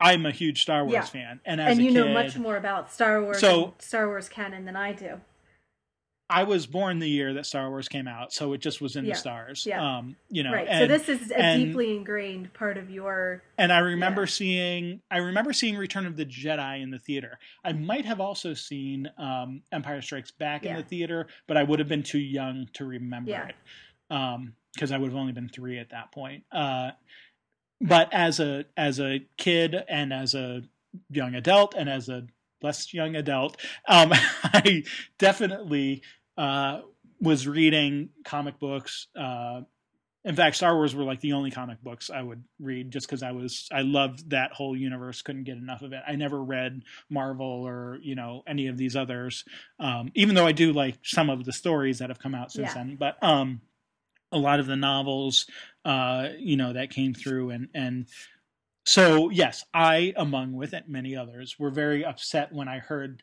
that along with everything else, because not everything in the expanded universe is great, but there are a number of great stories in that universe. Um, they were being ejected, and and you so very deftly pointed out that there is no such concept as canon in Doctor well, Who. I linked, so I um, want to link. I want to plug this fantastic blog post that everyone should go out and Google um, from a blog called Tea Time Brutality and if you Google the title "Canon and Sheepshit: Why We Fight," um, this should come up. But he begins his blog. I won't read the whole thing because it's very lengthy, but he he begins yeah, with yeah. a fantastic quote. I hate the Doctor Who canon like Dawkins hates God. Like him, I'm convinced the target of my animus doesn't exist but that doesn't stop me from spending half of my life writing about how dreadful it is. so he goes on uh, with great humor and at great length to disprove the concept of the Doctor Who canon and kind of by extension to argue why canon as an idea is evil, I guess. um, and yeah, and yeah. I mean the the the point it it kind of boils down to a couple things. One is that there is no Doctor Who canon because anybody in the position to enforce a canon, namely the the show the various showrunners over the course of the history have neglected to do that. So, you know, Moffat mm-hmm. and Davies have both at various points said we are not enforcing a canon and in fact Moffat goes so far as to say I think like he said something something like it's impossible for a story about yeah. a time traveling dimension hopping immortal to have a canon.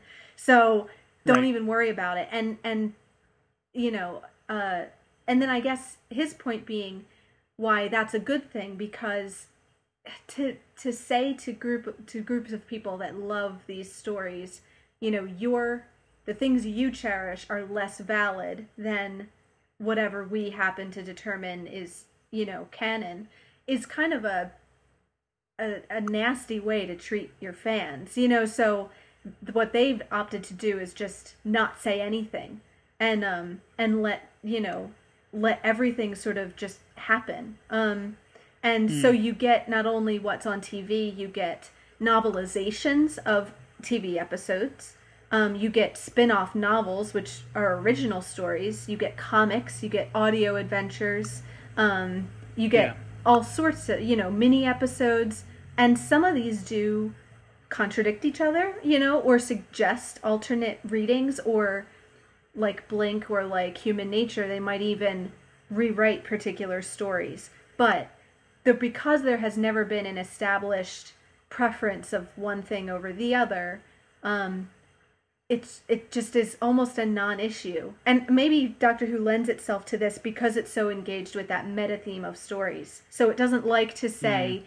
any of this is realer than that over there you know? Um right right. and so it just reminded me of the star wars issue because it seems to me that that's a very similar thing that you've had these stories which are from a couple decades ago and that in the intervening time before new movies come out, you've had all this spin off media.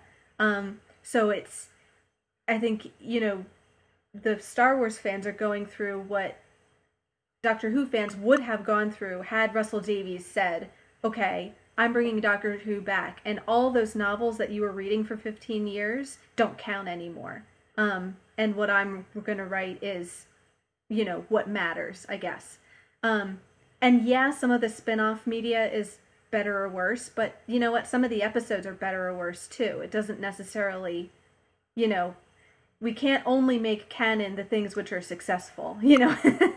so um, yeah, right, right. Anyway, I just thought right. it reminded me of that situation, and it's almost that the Star Wars had the opportunity to be inclusive, and annoyingly, they seem to be um, not going that direction. So Well, and and especially since, and I think in that article he he outlined some of the difficulties with Star Wars, um, al- along with other fandoms um, and their canon, and and I had to admit he made a really good point, especially given my love for Star Wars, and I still, you know, I still like those stories. Yeah. I'm not going to avoid them just because just because you know, J.J. Abrams tells you differently. Just because our corporate Disney yeah. overlords tell us yeah. what we should believe. No, um, you know, I I he made a good point because even even before there was this sort of weird hierarchical you know the movies take precedence over everything and then underneath that is kind of these novels and so long as they didn't conflict with the movies it was okay but then beneath them were sort of like these the the comic books and the role playing yeah. games and then like way at the bottom you had kind of this other crap like you know the 1978 Star Wars Christmas special that you know where you had Wookiees appearing on stage with you know whatever. Yeah. I don't like you know so so there was like yeah there was like this really bizarre sort of hierarchy. So on the one sense it does make make sense to just say you know what? There's not a canon and we're going to try to just tell the best stories that we can in the ways that we know how. And some of them might go mm-hmm. together some of them might not if you can't reconcile that, that's your issue, not yeah. ours. Yeah. you know what I mean? And and I will have to admit that because th- there have been a few episodes where I've I've mentioned that I've had a little harder swallowing with Doctor mm. Who because of sort of the looseness of yeah the science or the whatever. Yeah, and um, that's not always that kind of messiness and, isn't always to everybody's taste, admittedly. Right, and and and I think part of part of just my personality is that I do like to have things that are said like this is part of the universe and not just because it's you know someone saying oh you know yeah. this is authoritatively is or isn't but but because I do maybe like to have those sort of complex systems and then you say oh okay well how does that work yeah. exactly and and and how do these things sort of interrelate and stuff and so to not have that does feel a little at times with doctor who um well to use a really technical term term uh loosey goosey mm-hmm. uh you, you know there there's just it's just kind of like well wait a minute but this happened before how can this other thing be happening yeah. now and and I, I think that me with my reaction to it has definitely gotten better, and that's not to say I did I haven't liked yeah. Doctor Who all along, but um, I think maybe if we go back to my use of the word interesting, that might be uh, you know one of those reasons why why I say that sort of thing is because I I do sometimes have to process yeah. that and sort of get past the fact that it doesn't necessarily make yeah. sense uh, from from like a strict, you know, like a rigid rule based scientific perspective, or or even from like a internally consistent mm. story perspective. So when I when I'm thinking about things, it, it may be because you know I've been thinking about it in maybe a, a stricter mm-hmm. sense mm-hmm. than would have been or should have been adopted. Uh, and that sort of thing. Yeah. And I think that's so, not to say that Doctor Who doesn't have internal reference and any consistency at all because you can only have episodes like School Reunion with Sarah Jane if it means something that she used to travel with the doctor and now she doesn't. It's not right, like right, right, it's not like every story is a world unto its own and there's no sense of history, you know? I think they've mm-hmm. just elected not to when there are contradictions.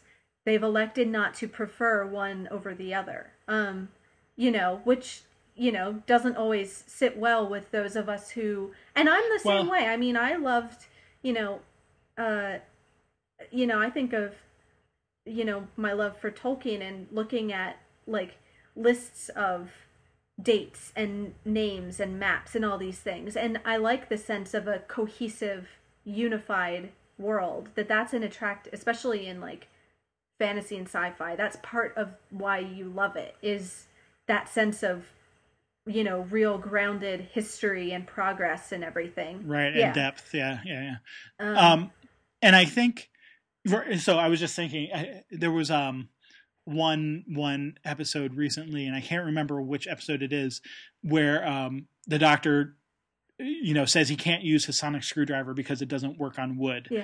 where we've clearly seen him use it with wooden you know things before um i'm thinking of like uh you know um the the cybermen where he like gives pete the sonic screwdriver and they're on this like wooden rope ladder and it like Right. you know Right.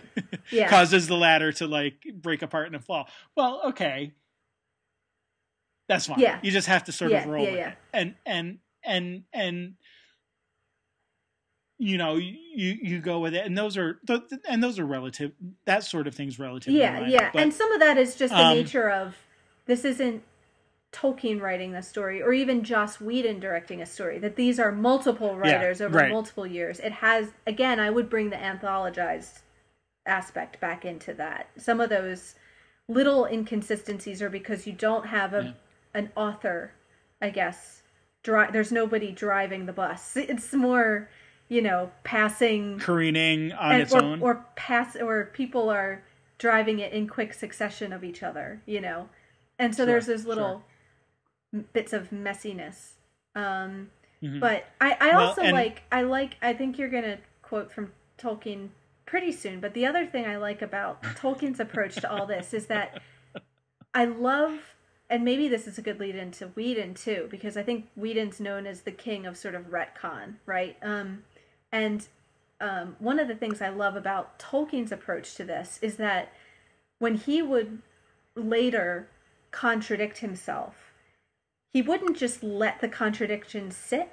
He would find a way of having both things be true and somehow making them reconcile. That, you know, rather than rather than in a you know strict canonical sense say well this new story trumps the old one and the old the old one doesn't count anymore. He would say you know well how is it that both of these could be true? Maybe these are two different accounts of the same like these are conflicting accounts of the same event. Or or you know from one person's perspective it's this but from you know the dwarves think this but the elves think this. Or you know that he mm-hmm. finds ways of having contradiction but also being inclusive um, which i think is a neat that's probably the most satisfying way to go about it you know is to not just throw out half of your stories you know just because they don't quite fit the same way anymore but also not to like to find ways of making them both be valid and both be i guess real um in a fictional sense Yeah. so that's to me you know the most interesting and satisfying and everything um Yeah, I think so. Yeah, so talking about retconning. Oh man, and i know we haven't seen a lot of retcon yet so There's- maybe that's there- a conversation no, no, no. for later Well, here, here, here, here's the thing. So there, i- there has been retconning already in Yeah. Buffy, so we can definitely mention those. But there's, there will be, um, in both Buffy and Angel, there will be moments where things get completely thrown out of line, and you don't learn until later yeah what exactly happened. So the question is, was that planned all along? Maybe. I don't know. It's Yeah. hard to say. Or was it, like you said, coming back and explaining? There's some where you, you almost feel like it had to have been because it's such a big change yeah that it would have had to have been. But but there's definitely others. Um, a couple instances that I can that I can mention from Buffy. So I mean, we open up with the premise of the story is that you know Sunnydale is on a hell mouth. It you know it's a mouth directly Yeah. to hell, and that that there's this whatever. By season two, it's not hell, but a hell dimension. yeah You know what I mean? Like there's no there's no idea of like heaven, earth, and hell, Yeah. you know, where it's like this supernatural place. Rather, it's a little bit more scientific Mm-hmm. explanation. Again, still very rooted in Yeah. fantasy, but but it becomes, you know, a little bit more explanation of, well, it's not really hell that people go to it's it's really more of a different dimension in this multiverse kind of Mhm. thing and so so in that sense it actually does kind of get closer to Doctor Who, right? Because then you start to think, well, okay, there are these these alternate universes, Mhm. whatever, and then you get to episodes like yeah yeah The Wish, Yeah, and doppelgangland, where where you have people crossing over one from the other. So, yeah. so you you know, and and it's hard to say because you know, I I don't know that. How did that happen? By magic. Yeah. yeah. you know what I yeah. mean? Like like yeah. Duh. Like there's there you know there well it was magical. They said some words and yeah that's what happened, you know, or a demon came along and she had this pendant which was able to do it for yeah. some odd reason.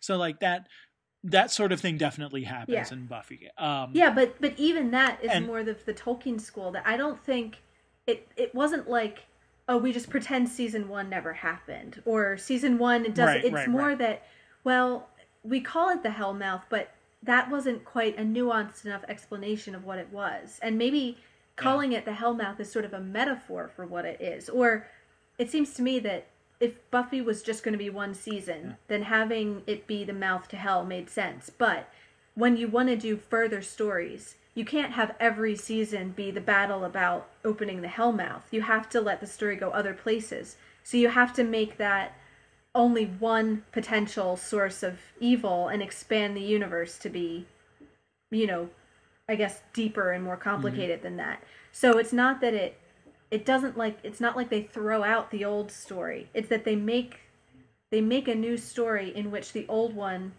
it gets included, you know, and it still has Except, that sort of you know, is it retcon? but yeah, it is retcon one. in the sense that it is retroactive. You don't get that sense in mm-hmm. that season that that's what's going on, but it still makes sense. It's still inclusive. It's still continuous.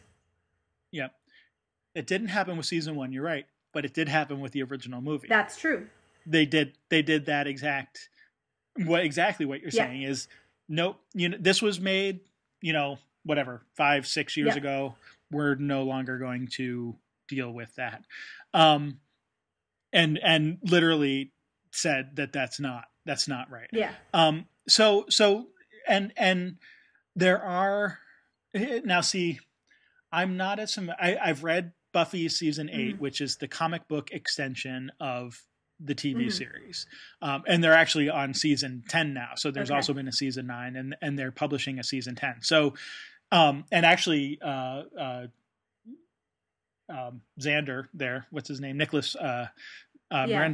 Is uh, actually one of the writers for oh, season cool. 10 so there's there, there there's an interesting yeah. sort of meta yeah, element absolutely. for you um, and and actually bringing up uh, Xander, the meta element that we've mentioned before is that Whedon always has a mm. sort of Whedon character. So so if and that might be like I mentioned, you know, the quippy sort of stuff would tend to be the stuff that's the meta commentary. Yeah. It, because we're we're supposed to see Xander not as Whedon, but as a Whedon esque sort of yeah. character. Um, but but there is expanded material for Buffy. Um, there are other comic books that are not part of. So Angel also has a post TV series comic that is yeah. canon. Um, it's not called season uh, seven or six or whatever it is. It's um, called After the Fall, but uh, Angel does have that. Um, and there are other comic books with other characters that have some canonical. Yeah. I won't tell you who those characters are because I don't want yeah. to um, give you that. However, there are some definitely some comic books and and stuff that don't. So there's there's some Spike focused comics that are not considered um, canonical. Mm-hmm. Um, there there are actually some other Angel storylines that um, that that were continued um, but were cut off uh, because in part of seasons eight and mm-hmm. 9 mm-hmm. where they had Angel doing other things. I so I'm sort of I mean I'm giving away the fact that Angel continues to live. I don't know that that's a huge spoiler, um, considering that the series Angel goes yeah. on a year longer yeah. than Buffy. Um, a year later, I shouldn't say longer. It's actually the, as a series, it's shorter. Right. But um, there's a number of quote historical comics um, that are not considered can- canonical, and they kind of look at the history of Slayers and um, some of even the characters who are long lived Uh-huh. and have um, you know been in existence before. There's there's a whole series of Buffy like one-off comics and and some others um, by Brian Lynch, who was a famous comic writer um, that uh, that focus on various characters too. So so there's definitely some stuff. Um, there are some also some novels, um, which I think the most of them are actually considered non-canonical. Um, there's some video games and that sort of thing. So so when you get out of uh, yeah, when you do get out of these these um, TV the TV series, it actually quickly sort of degrades. Like there's some comics that are included, and then like Yeah. most everything else. There's actually um, a comic that's set way into the future that is considered canonical.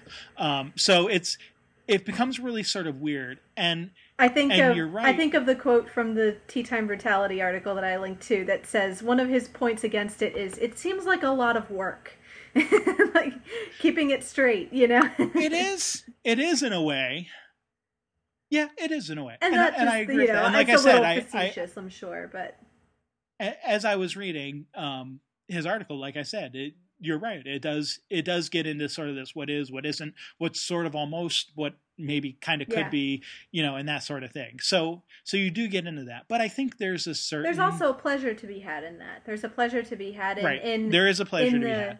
Work isn't necessarily a bad word. You know that that there's Yeah, part of the idea of being a fan, especially a fan that goes online, is putting work into your your media. You know, like doing research that we do for discussions of episodes. You know, that's work, but Yeah. it's fun. You know, so Yeah. part of the fun of the idea of canon is assembling all the pieces into a whole and Right. see how they fit. You know. And and so part of that, so for for Whedon uh, verse stuff, or at least Buffy verse stuff, I assume this is also the case in other Whedon creations. Um, basically, the rule is if Joss had a hand in it. Now that doesn't mean he necessarily wrote or directed or Mhm. whatever, but it he at least had some sort of maybe story or production or or something along those lines, um, editorial control or whatever. Then it is so. So again, you have like all these comics that were written by other people, which were, you know, I guess licensed. I mean, they were licensed to write them, Yeah. of course, but like that Whedon didn't really approve or have any sort of direct hand in, um, and that's you know that's considered non-canon. Right. So and again, I think that is the difference of a story which is conceived of by a single author as opposed to something which is more Right. in the collective consciousness. Um, well, and like and I like Doctor say, Who, so, even though it's BBC property, Doctor Who is almost more public domain than Buffy is. You know, at at this point it is. Although I guess at at That'll some point change, in the yeah. past well in the past that'll change no in the past that was not the case i guess would, well, would and and it's still not technically the case. I mean, Doctor Who is a BBC licensed property, so it's not. yeah but but corporate corporate production isn't the same marvel universe expanded not accepted Yeah. um uh, Yeah, I you mean, know, I the- don't think the- Doctor Who was ever ever had an author in the sense that Buffy did because it was actually created by the idea was from a producer at the BBC who said I want a TV show, a sci-fi TV show for kids that's going to have sci-fi adventure and teach them about history. And so he hired a you know, he's a BBC executive. He hires a producer to get the work done. He, you know, she then hires a series like a story editor, a series of script writers and directors and actors, and they made Doctor Who. And so there is no Right, single well, author. You know, you can't say it's the same as when Joss said, I have this idea for the character of Buffy and I want to tell a story about her. It it it are there not nothing is completely different, but I think I don't think you can point to any single I mean, author I- in the same way that you can to You- Joss Whedon. you i mean you know more about doctor who history than me so i will defer i guess my only thought would be that there was one person who had the control of the show. Now it seems like maybe they gave up that control pretty quickly, and so that's maybe what your point is. Well, so, but the person who I- had the control was Verity Lambert, who was the producer. She was the one hiring. You know, she had the most Mhm. influence, I think, on what the concept of Doctor Who was. right, but Joss Whedon is the right, producer, but but you know, she didn't. of- but of she Buffy. didn't write the scripts. Um. right, but Joss Whedon doesn't write all the scripts either. Well, so but that, he, I guess but he my wrote the movie. He wrote the pilot. He directed the writers' room. I just think there's a difference between. and and the difference is that that she didn't take that control. She she gave it away. Well, I think it was more. I just think the level of collaboration was a slightly different thing than. I think Joss is more. Does he have collaboration with people? Of course, but he's more of an auteur in that way than. Um, I think okay. I I that would be you know, and I think that makes difference. That makes a difference in terms of and you know. and I suspect that there was a difference at the time, just even in the conception of what a show Yeah. is, and there was probably not the idea of its longevity and the need and, and like we discussed there wasn't really a need Yeah. for the consistency because they just sort of assumed people would forget Yeah. stuff so i understand what you're saying i'm not 100% convinced that the control wasn't there that that they couldn't have perhaps made it a little more um you know whatever from Yeah. the beginning that's not an argument to say they should Yeah. have or that that it's bad the way that they did it i'm just saying that the the difference seems to be to me again admittedly not knowing a lot about the history of doctor who the difference seems to be that that control was given up early in the beginning um, when someone could have taken the reins and that's not to say that again that they should have just that that that's the difference that that joss whedon here is retaining that control and that's why we have yeah. And and see this is this is the hard part for me because while i understand the argument of why not having a canon can be a good thing i guess i also would disagree with the argument that canon is necessarily a, a, a bad thing. Sure it did not work out so well in Star Yeah. Wars. I can still cross my fingers that it works out much better in yeah Whedon, uh, in in his works and the continuation of the Buffy story and Yeah. all of that. Um, yeah You know, while at the same time pointing out that there are non-canonical works out there, so it's not like it prevents yeah you know other stories from being told and and i guess given your sort of tolerance for uh you know do you have to have something that works well Mm-hmm. you know as a cohesive unit if not hey there's other stuff too you know yeah um so yeah Yeah. um what so we, we, we you you you spilt the beans that i was gonna have a uh Tolkien quote, and I did have one all Okay. prepared.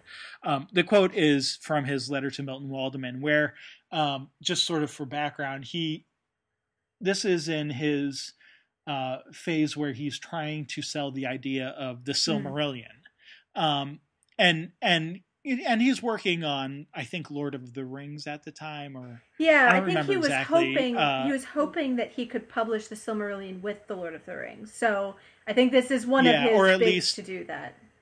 as a companion Yeah, yeah, volume or yeah. something. And so he's he's sort of given his very lengthy account of his philosophy of what it means to write um you know the the stories that he's writing and sort of his idea and and this is where he talks about you know creating a mythology for England and all of that um and there's there's one great line where he said um the cycles the the stories that later become the Silmarillion uh, should be linked to a majestic whole, and yet leave scope for other minds and other hands wielding paint and music and drama.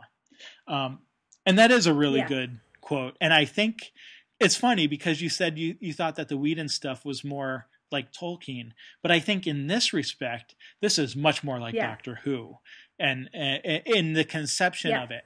And and I think um, Yeah, I think with Tolkien, I think Tolkien's own approach might be closer to Whedon, but this is definitely a call to more of the expanded universe, I guess. Yeah, well, and it, and it's it's the idea that that he's going to, yeah, he's going to take his time and get what he wants to get right. Of course, he ends up just playing around with stuff Yeah. for a long time and not really ending up publishing all Yeah. that much of it. Most of what we have is comes after the fact, including the Silmarillion, which he was here trying to get published.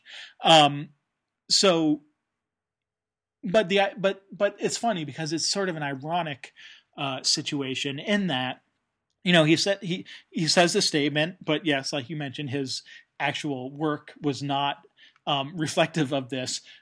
But you also get the sense that because he spent so much time on things, now you have all these different versions of stories that he wanted to tell. And you end up basically coming up with an expanded universe of you know the 12 histories of the the history of Yeah. middle earth um that that that christopher tolkien published where you not to mention unfinished tales and you know tales from the perilous Mhm. realm and and all, all this other stuff where where you have all these different versions of stories that essentially work more like fantasy and and Doctor Mhm. Who. Well, I mean Tolkien is fantasy, so Yeah, that's yeah, not a huge leap.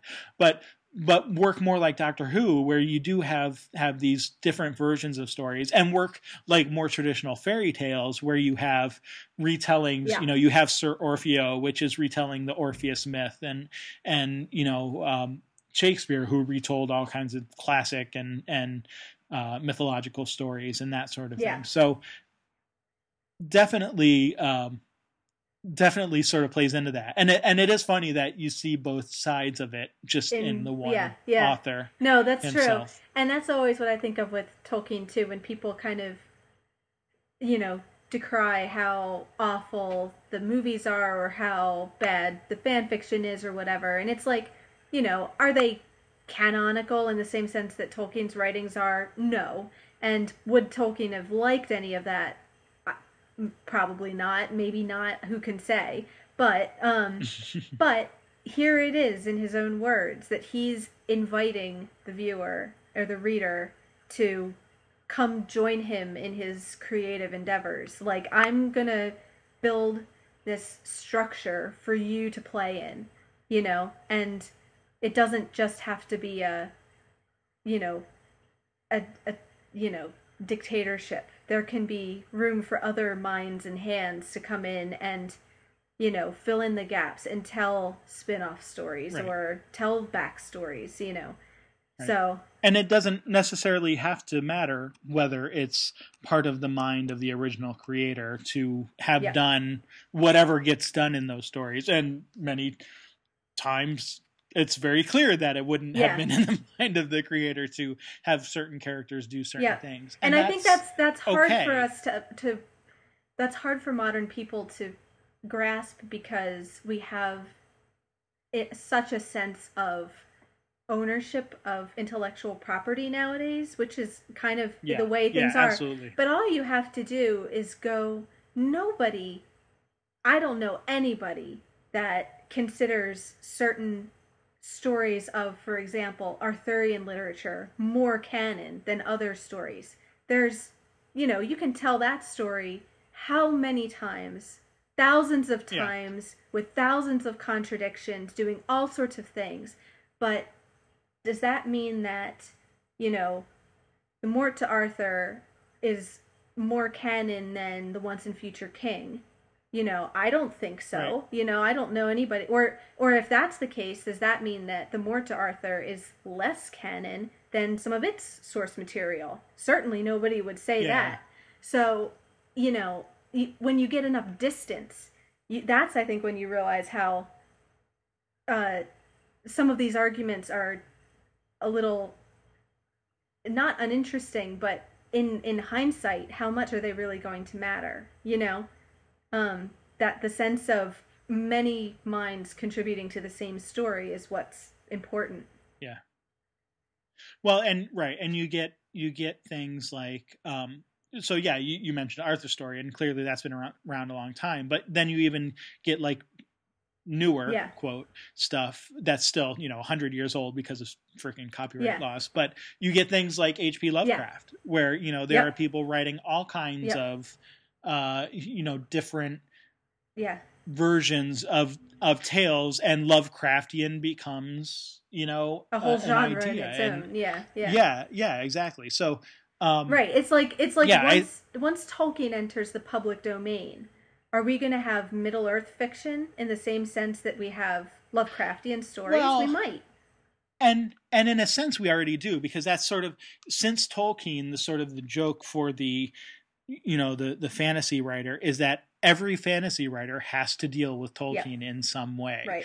um you even if you're explicitly trying to ignore yeah. tolkien you're, addressing you're tolkien you know what i mean Yeah. Yeah. like like you and even if you've never read tolkien and don't even know who he is if you've read anything written after you know yeah. whatever 1955 or 1930 whatever, Yeah. yeah um you know you you can't not have run into something that was influenced by him so so it's just yeah it's it's that it's that whole idea that like you don't even have to wait for copyright because you're Yeah. already dealing in it might not be the same characters it might not be the same names the situations whatever and and let's be honest tolkien stole half of Yeah. his stuff you know Norse from, mythology from, older, or- from even yeah, older yeah. stories Yeah. yeah, I mean, you know, the the stories that he liked best were from medieval classic Yep. tales, you know, and so or elements from Yeah. them anyway. So so you you really can't get to a point where you define something canonically. We've already talked about, you know, I, I mentioned Moloch Mhm. and with Yeah. Buffy, you know, I robot you Jane there. Ooh, I remembered that time. Um, Yeah, And- or all and- the and the other, fact- or the, all the other horror, you know, tropes that Buffy's traded on, you know, since we've started. Yeah, exactly. You know, so you know there's there's you know canonical the idea of canonical can only go so far. Um i think the important thing and i think the thing that both of these uh you, you know uh, shows do and and the expanded universe is the stories both of them um you know really what it's about is is that appeal to people and how does it how does it touch you and how do you relate to Yeah. it and how do you share it with other fans? And it's that creation of the fandom that is really what it's about. And and that's why we love them. You know that's why we love these stories. It's not you know at the end of the day yes it can be fun to say you know have arguments about whether one thing or another should be included in a canon but really in the long run it's because you're already in bed with the story you've already accepted that the story in the larger Yeah, yeah. sense um you know value. is is yeah. is something that you care about and something that you want to um you know continue uh to have as part of your life and that's why we've spent the last year doing Yeah. a podcast on it you know and that's why we're going to spend probably another year Yeah. and beyond uh you know doing more podcasts so um we've we've reached sort of our time limit um actually we've Yeah. exceeded it a little And I think come Uh, to a nice concluding point for today. yeah yeah i i like that so any any last thoughts Uh, no, just that I've enjoyed year one. Looking forward to year two. Very well. Well, um, it won't be a year till you hear us again. In fact, it'll probably just be a few days because we'll have a new Yeah. episode Yeah. on Monday. But uh, until then, I guess we'll uh, we'll we'll uh, jump in both feet to the next episodes. All right, see you then.